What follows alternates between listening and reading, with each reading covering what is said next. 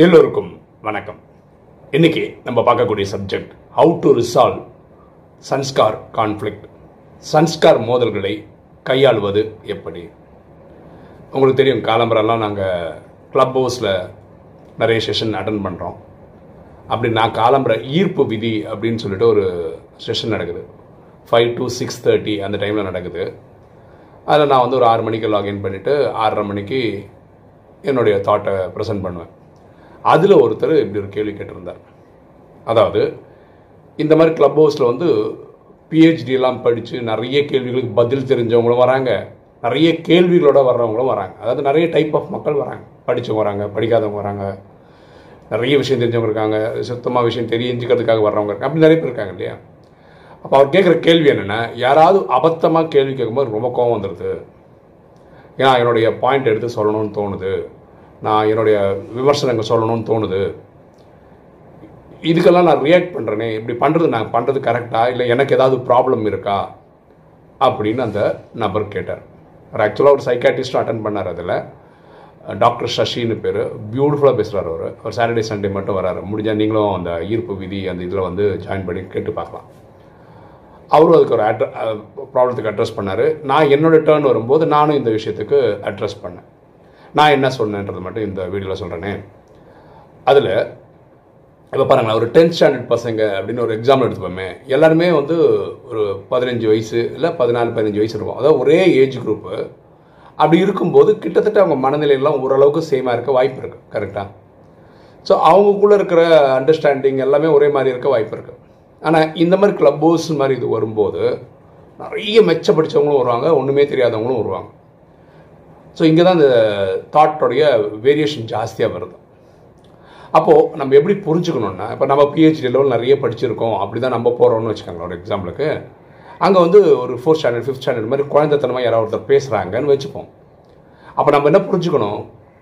இந்த மாதிரி சபையில் இப்படிப்பட்டவங்களும் வருவாங்க. அவங்க குழந்தைத்தனமாக இருக்கிறாங்க. நாளடியில் நிறைய விஷயங்கள் தெரிஞ்சதுக்கப்புறம் பக்குவமாக பேசுவாங்க அப்படின்ற புரிதல் நம்ம கொண்டு வந்துட்டோம்னு வச்சுக்கோங்களேன். நம்ம போய் ஏன் இப்படிலாம் பேசுகிறீங்க அப்படின்னு கேட்க மாட்டோம். கரெக்டாக இது நம்ம தான் ஃபோர்த் ஸ்டாண்டர்ட் லெவலில் இருக்கோம்னு வச்சுக்கோங்களேன். யாராவது பிஹெச்டி லெவலில் பேசுகிறாங்கன்னு வச்சுக்கோங்களேன். நம்ம தலையும் புரியாது வாழும் புரியாது. ஏன்னா ஃபோர்த் ஸ்டாண்டர்ட் லெவலில் தான் நம்ம இருக்கிறோம். அப்போ நம்ம புரிஞ்சுக்க வேண்டியது என்ன இன்றைக்கி இல்லை நாளைக்கு அந்த பிஹெச்டி லெவலுக்கு நம்மளும் வருவோம். அன்றைக்கி நம்ம அதெல்லாம் புரிஞ்சுப்போம். இன்றைக்கி தான் அது புரியல. மேபி ஒரு ரெண்டு மூணு எக்ஸாம்பிள் புதுசு புதுசாக சொல்லும் போது நம்ம புரிஞ்சுப்போம் அப்படின்னு வச்சுக்கலாம். அப்போ என்ன யார் மேலேயும் நம்மளுக்கு கான்ஃப்ளிக்ட் வராது. கரெக்டாக ஏன்னா நிறைய படிச்சிருந்தா இவங்க குழந்த மாதிரி பேசிட்டான்னு வச்சுக்கலாம் குழந்த மாதிரி நம்ம இருந்தோம்னா இன்னைக்கு இல்லை நாளைக்கு அது புரியும் தெரிஞ்சுக்கிட்டா நமக்கு அந்த கான்ஃப்ளிக்ட் வராது. அப்போ ஒவ்வொருத்தரும் சொல்கிற விஷயத்துக்கு உடனே வந்து கவுண்டர் கொடுக்கணும் கவுண்டர் கொடுக்கணும் இல்லை ரியாக்ட் பண்ணுன்ற எண்ணம் வராது. இப்படி நான் அங்கே ப்ரெசென்ட் பண்ணேன் இப்போ ராஜயோகத்துக்கு வருவோமே. ராஜயோகத்தில் தான் நம்ம புரிஞ்சுக்கிறோம்.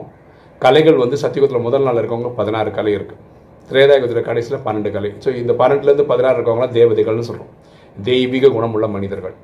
ஓகே இப்போ கலிகாலத்தோட கடைசி இடத்துல ஒன்று ரெண்டு அந்த மாதிரி கலைகள் தான் இருக்குது மக்களுக்கு. அப்போ என்ன ஆயிடுதுன்னா இது வந்து கலையே இல்லாது சூத்திரனோட குணம். அப்போது இங்கே ராஜயோகத்துக்கு மட்டும் என்னென்னா இப்படி இவ்வளோ வாஸ்ட் டிஃப்ரென்ஸ் இருக்குது ஒரு கலையிலேருந்து பதினாறு கலை உள்ள எல்லாருமே இருப்பாங்க. இந்த பன்னெண்டுலேருந்து பதினாறு இருக்கவங்க கிட்டத்தட்ட இங்கே தெய்வீக நிலையை அடைஞ்சிட்டாங்க. ஸோ அவங்களுக்கு எந்த பிரச்சனையும் கிடையாது. யார் எப்படி நடந்தாலும் அவங்க அப்படியே ஸ்மூத்தாக நடந்துருவாங்க. இப்போ பிரச்சனை வரதே அந்த பன்னெண்டுக்கு கீழே இங்கே ஒன்றுக்குள்ளே இருக்கிறவங்களுக்குள்ள தான். ஏன் இப்படி நடந்துக்கிறாங்க? குழந்த மாதிரி நடந்துக்கிறாங்க. இவங்களுக்கு அறிவே இல்லையா? அப்படின்ற எண்ணம் வர்றது யாருக்கு வரும்னா ஒரு ஆறு எட்டு பத்து கலைகள் வந்தவங்களுக்கு அதில் கம்மியாக இருக்கவங்கள பார்த்து போகிறோம் கம்மியாக இருக்கவங்களுக்கு அவங்க என்ன நடந்துக்கிறாங்கன்னே புரியாது. கரெக்டாக ஸோ இந்த நிறைய கான்ஃப்ளிக்ட் வந்து இந்த ராஜயோகிகளுக்குள்ளே தான் வரும். பொதுமக்களுக்கு வெளியில் இருக்கிறவங்க வந்து மொத்தமாகவே எல்லா கலியுகவாசிகளாக இருப்பாங்க. அவங்களுக்கு வந்து ஒரு அஞ்சுலேருந்து ஒரு கலைக்குள்ளே தான் இருக்கும். கிட்டத்தட்ட எல்லாம் ஒரே மாதிரி இருக்க மாதிரி ஃபீல் பண்ணுவாங்க.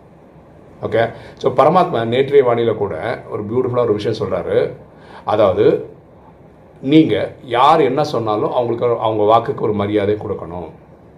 ஓகே இப்போ பாருங்களேன் நம்மக்கிட்ட ஒரு நெகட்டிவ் குணம் இருக்குன்னு வச்சுக்கலாம். ஒரு பழக்கம் இருக்குன்னு அது வெளியில் சபையில் சொல்கிறதே கிடையாது கரெக்டாக ஏன்னா அது நல்ல விஷயம் கிடையாது. நம்மளை பற்றி பெருமையாக பேசிக்கிற விஷயம் கிடையாதுனாலும் சொல்கிறது இல்லை. நம்ம என்ன பண்ணுறோம் அந்த கெட்ட விஷயத்தை வந்து ஜெயிக்கிறதுக்காக முயற்சி பண்ணுறோம் இன்றைக்கி இல்லை நாளைக்கு இல்லை நாளைக்கு அதை ஜெயிச்சிடணும் அதே மாதிரி நம்ம வந்து அடுத்தவங்களோட குறையை பார்க்குறோம்னு வச்சுக்கோங்களேன் அந்த குறையை வந்து அப்படியே பூதகரமாக எல்லாரும் ஐயோ அவர் இப்படிப்பட்டவர்ப்பா அவர் அப்படிப்பட்டப்பார் சொல்ல அப்படி சொல்கிறது லாஜிக் இல்லைல்ல கரெக்ட் இல்லைல்ல கிட்டத்தட்ட நம்மள நம்மளே ஏன்னா எல்லாருமே பிராமணர்கள் தான். பிராமணர்கள்னால் இந்த ஏழு நாள் கோர்ஸ் முடித்தவங்க தனக்குள்ள அஞ்சு விகாரங்கள் ஜெயிக்கிறேன்னு முயற்சி பண்ணுறவங்க கரெக்டாக இவங்க எல்லாருமே அறுபத்தி மூணு ஜென்மம் பக்தி பண்ணிட்டு வந்தோம். இப்போ நீங்களும் நானும் ஒரே ஸ்கேலில் தான் இருக்கும். அந்த அப்படி பார்த்தா பக்தி பண்ண கணக்கில் பார்த்தீங்கன்னா. அப்படி இருக்கும்போது நான் எப்படி ஒரு சகோதரனா மாட்டம் தட்டி பேசுவேன்? ஸோ நான் என்ன பண்ணணும்? அவங்களுக்கு ஸ்வமான்னு கொடுக்கணும். அவங்களுக்கு வந்து உயர்ந்த கருத்துக்களை கொடுக்கணும். அதாவது நீங்கள் தேவதை ஆத்மா அந்த மாதிரி சொல்ல சொல்லி உற்சாகப்படுத்தி அதுக்கப்புறம் நம்ம சொல்ல வேண்டிய பாயிண்ட்ஸை சொல்லி அவங்கள புரிய வைக்கலாம். இல்லை இறைவனுக்கு சொல்லி அவரை சரி பண்ணிட்டுப்பான்னு சொன்னால் அவர் ஒர்க் பண்ண போகிறார் கரெக்டாக இப்படி பண்ணும்போது இந்த சன்ஸ்கார் கான்ஃப்ளிக் குறைஞ்சிரும். இப்போ பாருங்கள் இப்போ தான் வந்திருக்கோம்னு வச்சுக்கோங்களேன். இங்கே சொன்ன விஷயம் என்னென்னா காமத்தை ஜெயிக்கணும் கோவம் அகங்காரம் பற்று பேராசை ஜெயிக்கணும்னு சொல்கிறாங்க இப்போ நம்ம எதுவுமே ஜெயிக்கலன்னு வச்சுப்போமே நம்ம என்ன புரிஞ்சுக்கணும்னா பல கொஞ்சம் வருஷத்துக்குள்ளே இருக்கும்போது நாளடைய நாளையில எல்லாத்துலேயும் நம்ம ஜெயிச்சிட்டே வருவோம்ல. நம்ம பார்க்குறோம் இருபது வருஷம் முப்பது வருஷமாக இருக்கிறவங்க வந்து ரொம்ப பக்குவப்பட்ட நிலையில் வந்திருக்கிறத நம்ம பார்க்குறோம் ஸோ நமக்கும் அந்த டைம் ஆகும்போது சரியாயிடும்ல. ஸோ அந்த புரிதல் இருந்தால் போதும். நான் ஒர்க் பண்ணுறேன் டெய்லி இந்த நாலு விஷயம் பண்ணால் போதும்னு ராஜயோகம் சொல்கிறத பண்ணிட்டா போதும். காலகாலத்தில் அமிர்தல் வேலையில் இறைவன் நினைவு பண்ணுறோம் நினைவு பண்ணோம். வாணி நாலு பேஜுக்கு இருக்குது அது படிச்சிடணும். ஸ்ரீமத்தை ஃபாலோ பண்ணணும் சேவை முடிஞ்ச அளவுக்கு பண்ணோம். இதை நாலும் டெய்லி பண்ணிட்டே வாங்களேன். இந்த மாற்றங்கள் வந்துடும் அப்போ இந்த சன்ஸ்கார் கான்ஃப்ளிக் குறைஞ்சிடும் உங்களுக்கு பன்னெண்டு கலை தட்டி டச் டச் பண்ணிட்டீங்கன்னா நீங்களே இங்கேயே தேவதை ஆகிடுவீங்க அப்போ நீங்கள் வந்து யாருக்கிட்டையும் போய் சண்டை கிண்டெல்லாம் போக மாட்டீங்க. இந்த சன்ஸ்கார் கான்ஃப்ளிக் வராது. ஓகே இன்றைக்கி வீடியோ உங்களுக்கு பிடிச்சிருக்கும்னு நினைக்கிறேன். பிடிச்சிங்க லைக் பண்ணுங்கள் சப்ஸ்கிரைப் பண்ணுங்கள் ஃப்ரெண்ட்ஸ் சொல்லுங்கள் ஷேர் பண்ணுங்கள் கமெண்ட்ஸ் போடுங்க. தேங்க்யூ